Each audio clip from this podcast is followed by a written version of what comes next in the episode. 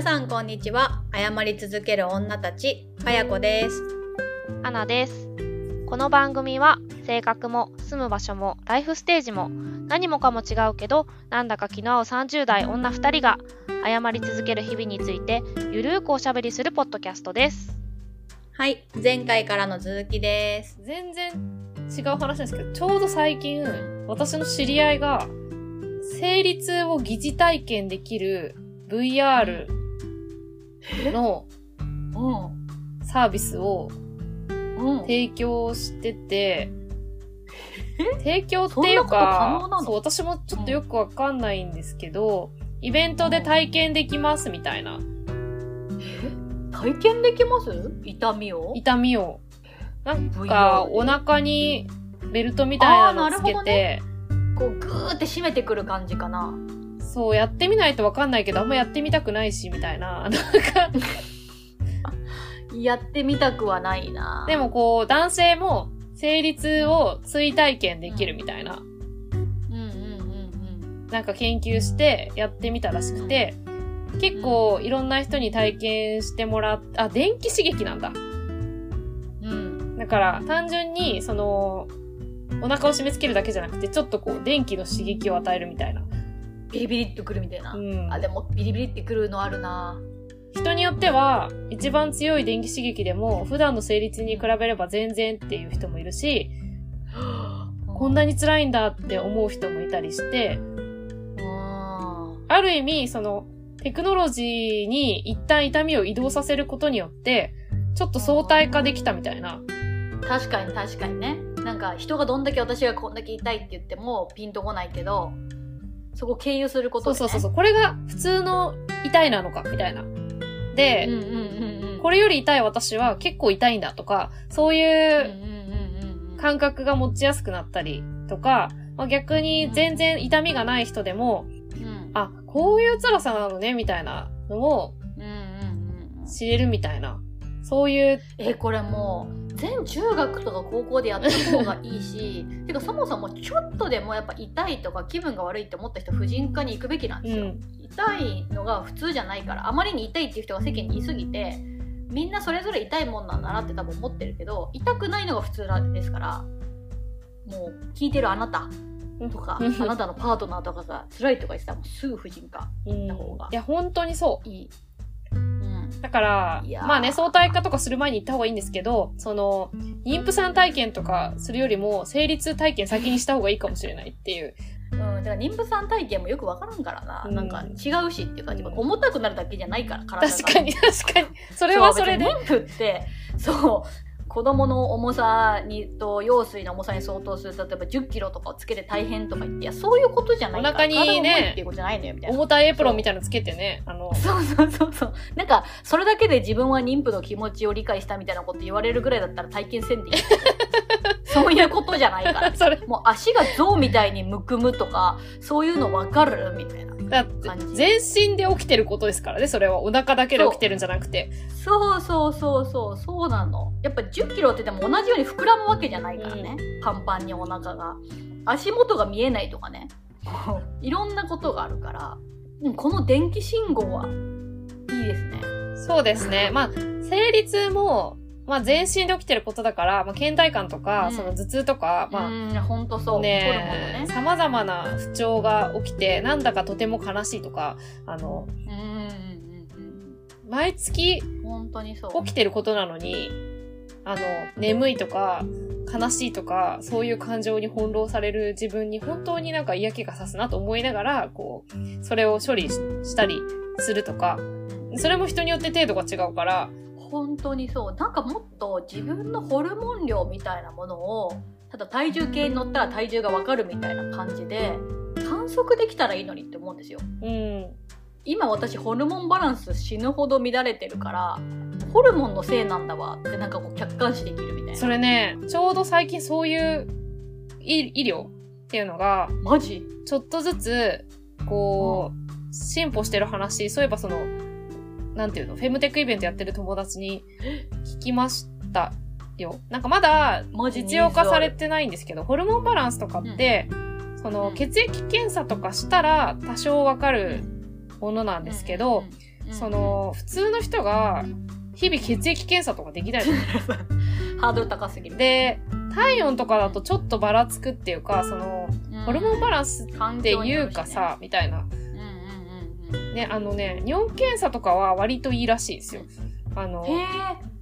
だから、逆にいいじゃん。おしっこならみんな毎日すそうそうそうそう、なんかキットとかに、その、そういう、わかんないけど、体温計みたいなもの先っぽに、その朝尿を取って、でそれがこう、うんうん IoT 的にこう連動してて、そこからホルモンバランスをこう割り出してくれるみたいな。へえ。そういうことしてくれたらすごく面白いですよね。で、面白い。ホルモンバランス警報じゃないけど、その、うんうんうんうんもうガクンと下がってるよ今日みたいなのとか、まあそういう分かったとしてもってのはあるんですけどね。メタ認知したところでみたいな話は起きるかもしれないけど、うんいやいや私はやっぱね本人の認識もそうだけど、まあ、こう妊娠した側のうね、ん。あれでいくとやっぱ妊娠って女性ホルモン上がり続けるわけですよ、はい。ずーっと妊娠してる期間中ね体内に子供がいるわけだし、はいはい。で上がり続けて上がり続けてで生理もないから、はい。でずーっと上がっていって出産でガターって下がるんですよ。全部出ていくから。はいはいはい。ですっごい乱れ方なんです。女性ホルモンの乱れ方が出産って、はい。だから産後うつとかなんあか出産してからうちのよ嫁なんか人が変わったわとかそういうのって確実にホルモンも影響してるんですよ。でもそういうのって知識として知らないと私も自分で知らなかったからなんでこんなにこうネガティブなことを考えちゃったりとかうん。悲しくなったりとかするのはまあ単純に育児の疲れと慣れないことへの不安と睡眠不足かなって思ってたんですけどいやもうホルモンというもう自分からも誰からも見えないものが影響してるんだっていうこと、でそれを知識として例えば、ね、親とか、は夫とかに伝えたところで知ってても見えないじゃないですか。はいはいはい。で今日なんか言い訳がましいですよ私がこんなにキーキー言ってんのはホルモンのせいだから みたいなそうそうそうそう。もうキーキーして言われてもえ正当化してるだけじゃないみたいな風に、うんやっぱ思われるのも尺なんですよ。ああ、なるほどね数値として普段はもう全然知らないけど普段は50なところが今日なんかマイナス70なんだみたいな知らんけど、うんおできたらやばいねみたいな。なるほどね。ファクトとして示せるっていうのは心強いんですね。そうそうそう。それがねやっぱ会社とかになってくると大変かもしれないけど、やっぱこう周りの人とかに今日これだからまあ熱がだから38度出ちゃったみたいな感じでホルモンバランスがこんなに上がっちゃった下がっちゃったみたいな、だからちょっと今日は、できたらあの、安静にしとくわ、みたいな。そうそうそう。今日はちょっと人と会わん方が良さそうな日よ、うん。みたいな。方がいいんじゃないかなって思って。本当に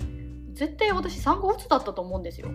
そうなんですか？産んだ後。うんそうだと思う。本当になんか嫌だった。もう毎日毎日なんかディプレッションっていうかうん。落ち込んでて。でまあでも本当にねあの連続して3時間とかも眠れてない日々だったんで、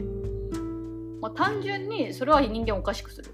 睡う眠うだから。睡眠不足によってもホルモンバランスは乱れますからね。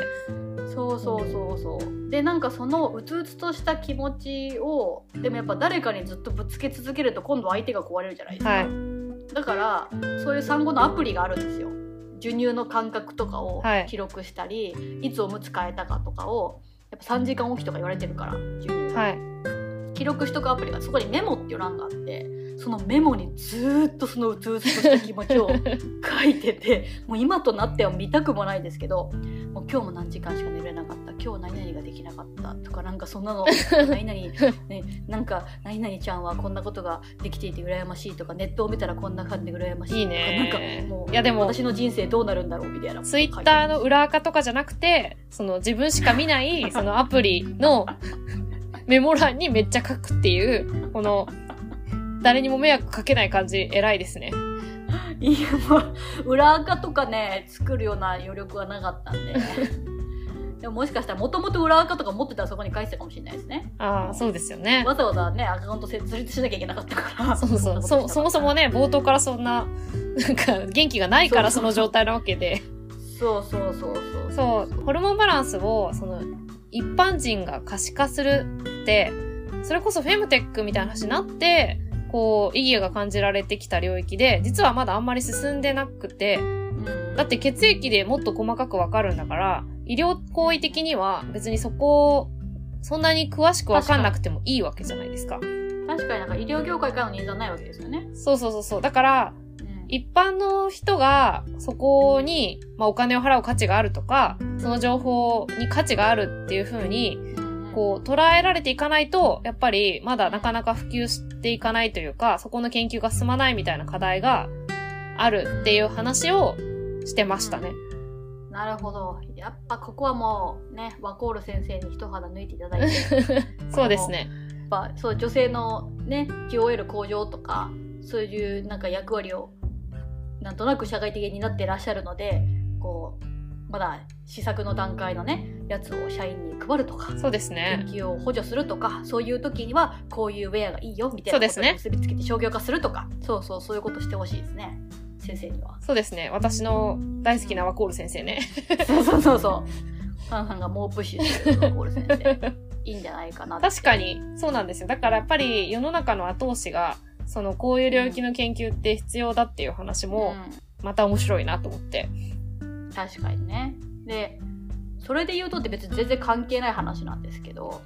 ワークフロムホームで、まあ、家にいて働くようになって、うんうんで私はまあこっちに来てからねホテルの時は完全にもう遠隔だから家で働いてたじゃないですかはい。でそれでずっと気になってたあの布ナプキンを始めたんですよへえ布ナプキンの存在自体は知ってますか？知ってます。うんうんうんでもなんか、ね、どうなんだろうって思ってました。ね、布ナプキン知らない方がおられたら、まあ、皆さんがいつもおそらく使っておられるやつは、まあ、紙ナプキンと呼ばれるもので、まあ、紙でできていて布ナプキンは本当に布なんですよね、まあ、ただの布です本当に。だからなんて言ったらいいですかねパンツの上に本当に布のナプキンみたいな形のやつをパチッとつけるっていうことなんですけどこれはね私が日本にいた時から、えっと、友達が作っていて話は聞いてたので持ってたんですけど、うん。やっぱ外でつけるのがちょっと抵抗感があってなかなか定着しなくて自分に家ではつけるけど外では紙ナプキンっていう風にしてると、まあ、帰ってきたらそのままだったりとかうん。しちゃったりしてで完全にもう家にいるってなった時にこれ今じゃないと思って布ナプキンに切り替えたら私的にすごい良いっていうえ、話も今回したかったです。どう良いんですか？そうですよねまず生理への向き合い方みたいなのが変わるっていうか、ん。まず紙ナプキンで生理で血が出るじゃないですか、はい。だからうわ血出てると思ってすぐにくるくるくるって巻いてポイって捨てますよ、はい。でなんならちょっとこう独特の匂いするじゃないですか、ん。ナプキンに血がついた時って私あれすごく苦手なんですけどでも布ナプキンに血が出ると洗わないといけないんですよ。はい。もちろんですけど何回も使うんで。でそうなった時に全然ゴシゴシ洗う必要は実際なくてあのつけておけばあのすぐに取れるんです血の汚れは。実は水につけておいて、えっと、日本だとセスキっていうセスキ炭酸ソーダがなんかそういうのが売ってて薬局に。それをあのバケツに溶かしてもうそこに血がついた布ナプキンをポイって入れとけばやっぱ朝に入れたらもう夜にはほんと水に流せば全部きれいに落ちるみたいな感じで。でこっちだとセスキが売ってないんで、えっと、ググったらそのセスキなるものは何と何でできてるのか忘れたけどなんか主に重曹でできてる。っていうのが分かったんで私はもうめんどくさいから重曹につけてもうそれでもスルッと落ちる。んでめっちゃ簡単なんですよ、まあ、でもめっちゃ見るんですよ自分の血を。うん。なんか量が多いな少ないなとかなんかこうどす黒いなとか、うん。結構鮮血で綺麗な色だなみたいなのをあの向き合うようになるんですよ。で今回は結構量が多くてどす黒いなってなるとなんかあんまり子宮の状態良くないのかもっていう風に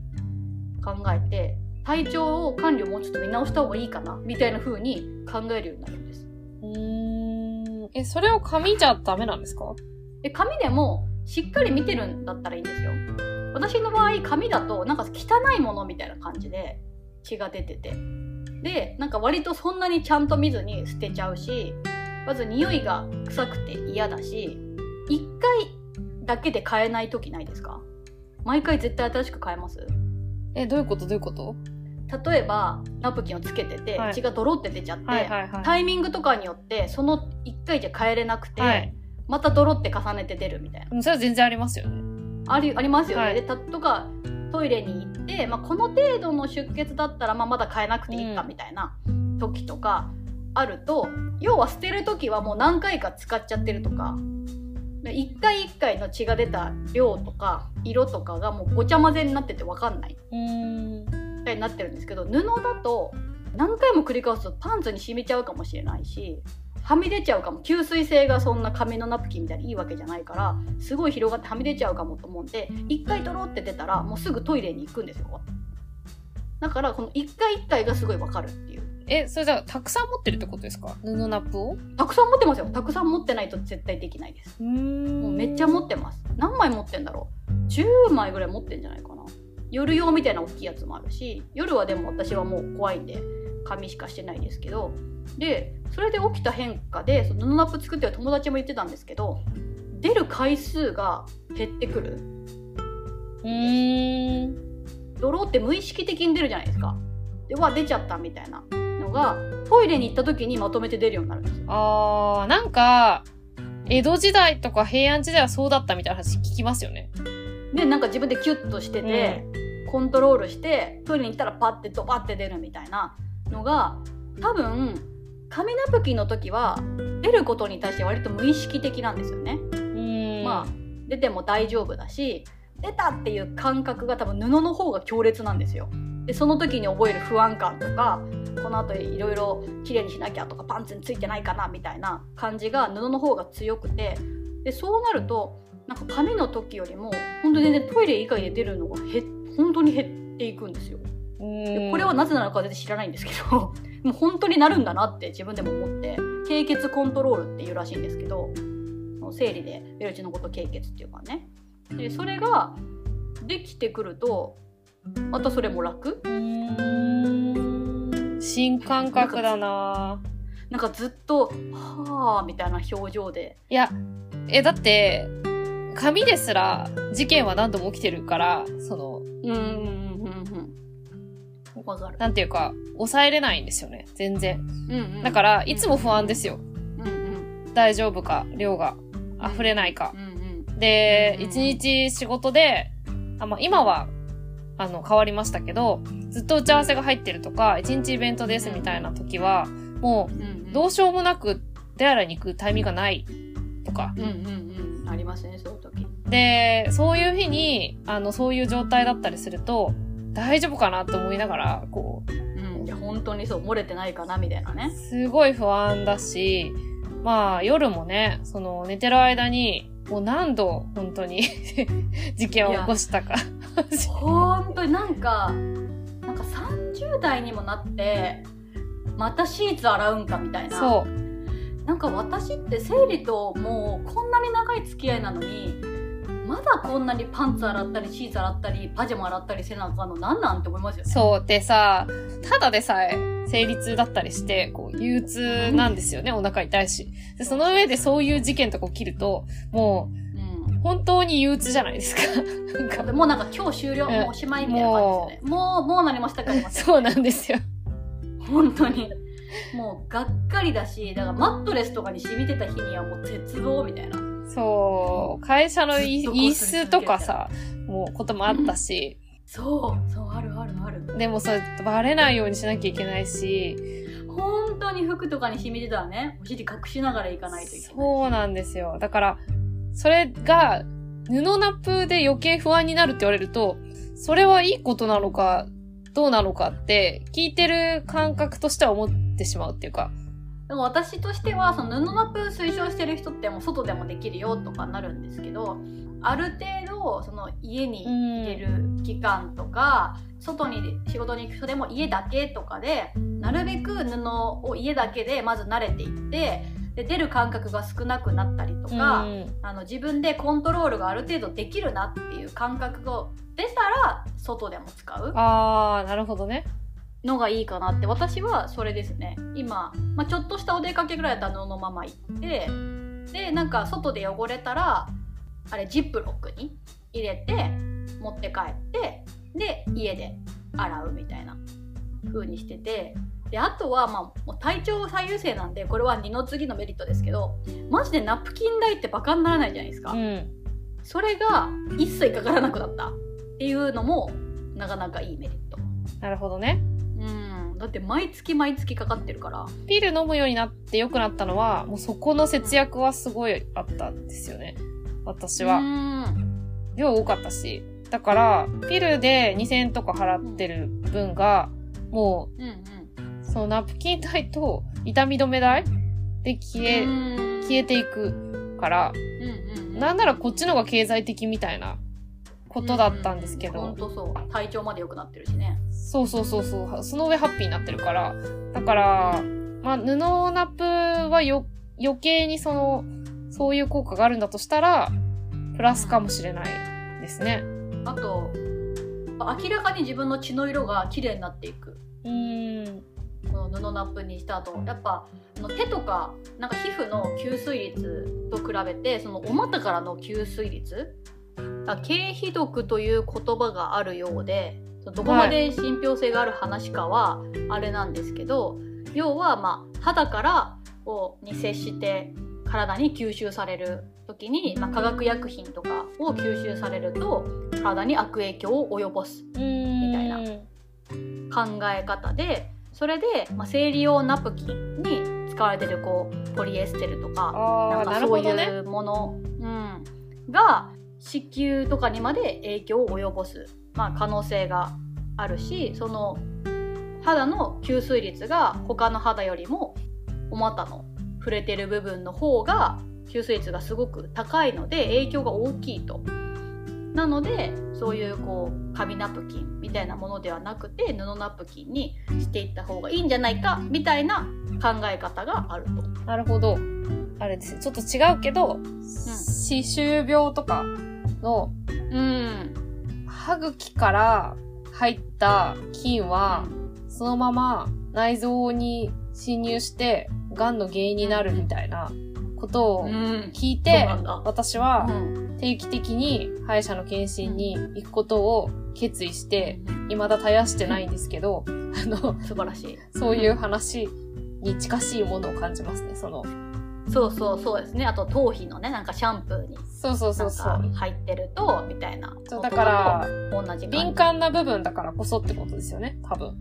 そうそう。だから、で、しかもまあ毎月使うし、大量に使うし、さっきかなさんがね、言ってたみたいに事情があって一日中変えられないみたいな時って、要はそのもう血でビチャビチャになってる状態のものがずーっと、ね、何時間も股に触れているみたいな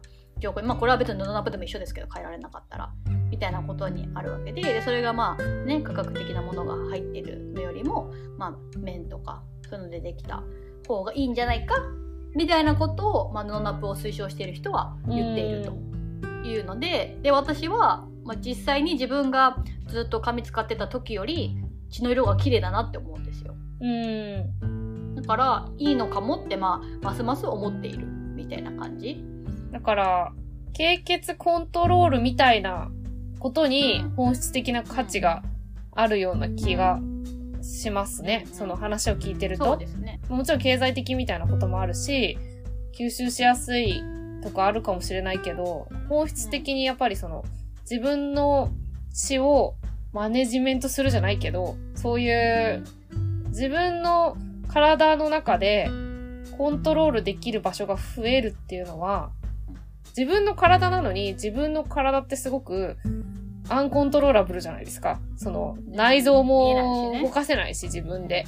だけど、そういう、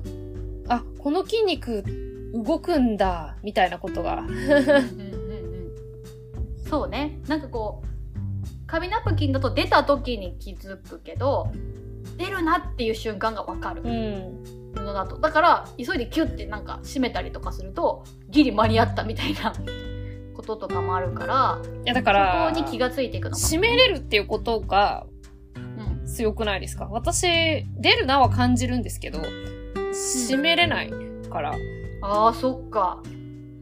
そっか。なんかあれ言うけどね。おしっこしてる時に途中で止めるうん。練習とかするみたいなね。なんで？なんでそれせなあかんみたいな言うけど、まあ、そんな感覚ですね。そうそうそうそうそう言うそう。だからう、んうん体の中で、こう、制御できる場所増え、増えるみたいなの、うんうんうん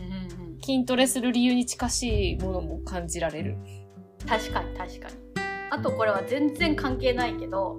なんか毎月私がその布ナプキンを洗ったりなんだりしてるわけじゃないですかはい。だから必然的に娘の目に入るんですようん。何してるのって話になるじゃないですか、はい。だからすごいナチュラルに生理の話ができるうん。あなたはもう大人になったらで出るよとかこれは何なの？って赤ちゃんのベッドが毎月作るんだけどその赤ちゃんができなかったらそれが剥がれていくんだよみたいな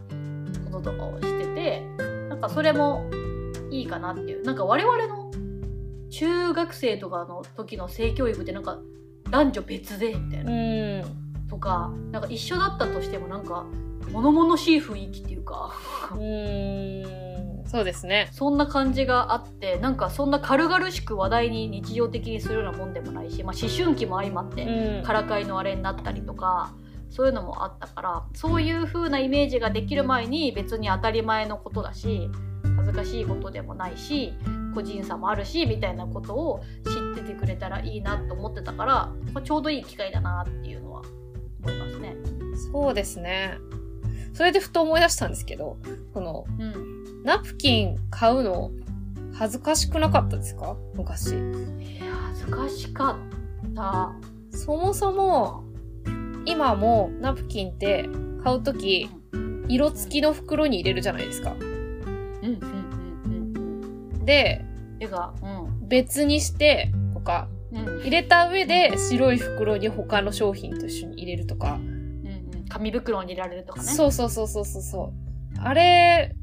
嬉しかったですけど、中学生の時とか。うんうんで、男性店員のレジには並べない、みたいなうん わかるわかる。感覚あったなと思って、今、思い出しちゃった。いや今でもなんか例えば外で予期せの時にみたいになってコンビニで買うとかいう時にうっすら男性っていうだとちょっとなんかああ男性だったなみたいな風に思いながら買うんで根深いなって思いますうん自分でもその感覚そうなんですよね。私、今は何も思わないですけど、おーいいですねそう。な、なんであの頃あんなに恥ずべきことのように感じたんだろうってうん思いますね。その、多分今の血みたいな話は苦手な男性多いと思うんですよね。うんだって日常的に目にしてないからそもそも。だから、多分ホラーだと思うんですよ。まあね毎月のようにね出血大量にしてねそうそうそうそう。もう大怪我みたいな話ですよね。うんそうさ後の量ねほんとねそう。だから、まあこういう話とか結構聞くのしんどいだろうなっていう人いそうだなって思うんですけど、別になんか、ナプキン買うこと自体は、なんかそんなにうん、こう、あの袋に入れる慣習、どうやって生まれたんだろうみたいなことを、ふと、ふと思ってしまいました。確かにあの袋に入れること自体が人に見られたくないもそうのであるみたいなそうそうそう、そういうことみたいな。ねだってえ毎月世の女性にはね みんな起きてることそうなんですよ。隠すみたいなそんな別に悪いことしてるわけでもないのうに、ん。あれ、何なんだろうな。何なんだろうな。その感覚どこで養われたんだろうな、みたいな。確かにあれいつから始まって何なんだろう。まあ確かに初めて買いに行くときとか、その、なってる人となってない人がいたから、そうね。小中学生ね、そうそうそうそう、あ、もうそういう感じなんだみたいに思われるのが始まりだったのかなとか、確かにね早い子とかすごい隠したがってましたからね。そうそうそうそう。で、逆に、だんだんと来来てない方がマイノリティになっていって、今度それを気にしだす人が出てきたりとか、まあ、そうそうそう。自分まだ来てない中学生とかなってくるとねほとんどの女子がなってきたりするからまだでそわそわするみたいなね。忘れてたけど、思春期ってそういうやつだったな、みたいな、その、単純に、なんていうの、感情が、こう、複雑化してきているだけではなく、実際問題すごい体の変化起きてたなって、こう、今、不意に、もぞもぞしてきました。っていうかあの頃もやっぱホルモンバランスの乱れすごかったのではって思いや、そう。始まる私ね中、前も言ったかもしれないですけど、中学生女子が一番、こう、性格悪いと思ってるんですけど、言ってましたね女性の人生のフェーズの中でね。うんうんあれも、ホルモンバランスの問題大きい可能性あるって今。あーあるかもしんないな。なんかこう自分では理由がわからないけどイライラするとか、ね、そうそうそうそうそうもやもやそうそうするとかいう気持ちを発散させるときにやり方がわからなくてそういうこう嫌な性格になってしまうみたいなね。そうそうそうそう。うん。自意識が高まりすぎたりとかも含めてこう、う全部。結局体とつながってるみたいな。私たちは、まあ、これなんか昔も思ったことあるけど感情と体を切り離して考えがちだけど結構体とつながって出てきてる感情っていっぱいうんあるんじゃないかなと思っていてうん例えばお腹が空いてるからイライラするとか、うん、カンさんファミリーみたいな、ね。そうそうそうそう。夕方になってきてなんか仕事しててすごい悲しいみたいな時とかうんうんだいたいただお腹が空いてるだけなんで最近はメタ認知してうん。ご飯食べようって思うんですけど、そもそも感情とはなんか理性で制御できるものであるみたいうな、ん、思い込みがあるような気がして理性の管轄下にあるそう。そういうものではないっていうそうなんですよ。うん、だから要はね感情に任せて騒ぐ人は理性が足りてない。自制が効かない人みたいな、うん。でも、実は体の問題の可能性結構あるし、うん。うん。いや、で、そうやって広く考えると、もうちょっと男性と対等かなっていう気もしたんですよね。ああ確かにね。それ誰しもそうだからね。そうそうそうそう。体のいろんなコンディションによって起こりやすくなったりとか、なんか変に自意識過剰になったりとか、もうそれこそお腹が空いてる空いてないとかね。あの、うん。睡眠取れてる取れてないとか、うんうん確かにね。そういうことが全部つながって、今の感情があるし、生理っていうのもそのうちの一つだから、うんうんそうですよね。それをことさらに、こう、ニヤニヤ言ってくるの違くないかなってずっと思ってたことについての、なんかこう、うん、まだあれですけど、一つの着地点にならないだろうかって、今思ってます。まあ、そうですよね。要はまあ生理というまあ体調不良というかまあ本当は不良じゃなくて単純に体の反応なんですけどによって引き起こされることがあるようにただただ寝るのが下手な人とか。そうそうそうそそういう人はまあね逆に生理という名前がないから人に言えないですしね。言ったところでなんか寝たらいいじゃんみたいなこととか言われたりとこうしろああしろとか言ってすでに試したこととか言われて全てやってんのにみたいな この辛さ誰も分かってくれないみたいなこととかは人それぞれ違うう。うん。要素であるでしょうからね。そうなんですよ。だから、もうちょっと、個別化したいなって思ってたんですよね。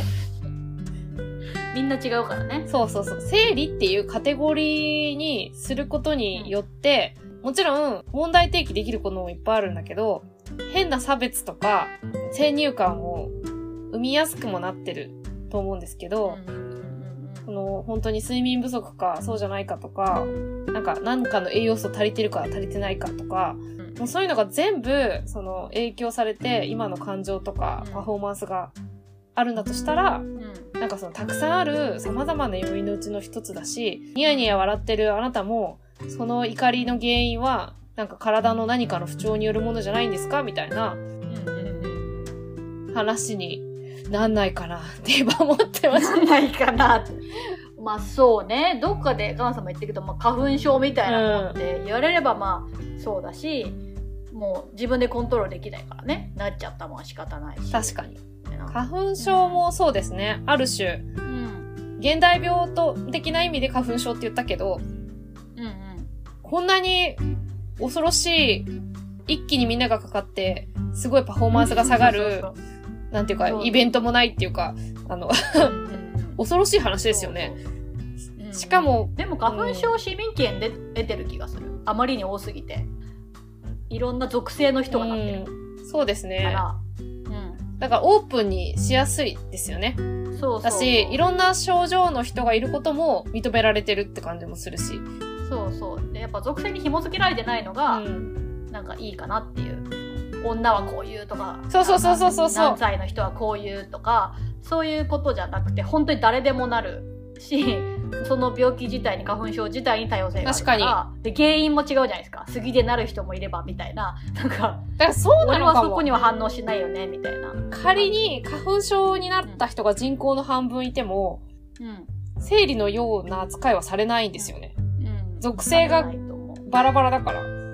だけうど、ん生理は女性だけがなるから、なんか、ちょっとフェムみたいなトピックと結びついたり、なんかこう、うん歪んだ解釈されてる感じがして、うーんってなるっていう、この、まあ、あとはねそのやっぱ子供に直結する話題だから、うん申請死する人もいるし確かに確か謎に。にうん確かに。なんかそういうなんかすごい申請する人もいればすごい蔑視する人もいるみたいな、あの、論点が多くなっちゃうんですよね。うん、そうそうそうそう。なんか女性と紐づいちゃったり生殖とかと紐づいちゃうからね。そうなんですよ。だから、花粉症みたいなもんだって思ったら、すごい、うん。あんな一年のね、数ヶ月も犠牲にするような、う。体調不良も、相当、なんていうの、あれに例えば仮に男性だけがなるとしたら、あ春春とかに話変わってくる話変わってくるでしょ。あ、うん、絶対変わってくると思う本当にそう。いやでも、男性にとっては、これは必要な不調で、みたいな。で女子がね花粉だけでそんな大騒ぎするのなんだろそううみたいうなそそうそう。この中を言い出すで、花粉ごときで、なんか体調不良ぶって軟弱なとかいう、あの、そもそも男はとか言い出してそうそうそうそうそうそうそう。だかそれら、は簡単に想像できるうんそうなってもおかしくないのに、別に属性関係ないから、こうんう、なんとも思われてないっていう、この、うんうんうんなんだろうな。あ、なんかちょっとスッキリしたかも。私だけかもしれないけど。なんかなんかわからんけど、ガンさんすっきりしたからよかったわ。なんか知らんけど。物事は捉え方次第だということでそう、なんか、あの時のあのニヤニヤしてた、うん相当嫌だったんですね、本当に。うん、すごい嫌でした。もうん。いや、嫌だけどね、本当に。う、気遣ってるふりして、気遣ってない感じの、でも、いその気遣ってる風に言われるからこっちも反撃できないみたいな、確かに、本当はこう思ってんだろうとかね、いちゃんもんだと思われるからね。そうなんですよ。あの時言語化できなかった気持ちとか、どう捉えたらよかったんだろうみたいなことが、すごいスッキリして、もう話してよかったな、今日、生理についてって今思ってますっていう話。よかった。じゃあもうお後がよろしいようですそうね。ですね。はい。というわけで、はい。男性の方もね、含めて、あの、はいご質問ご感想は、ハッシュタグあやまリスナー、あやまはひらがな、リスナーはカタカナにてお待ちしております。はい、お便りフォームもあります。概要欄にリンクを貼ってるので、ご質問、ご感想、話してほしいトピックなどなどありましたらお気軽に送ってください。めっちゃ喜びます。はい。それではまた次回お会いしましょう。はい、ありがとうございました。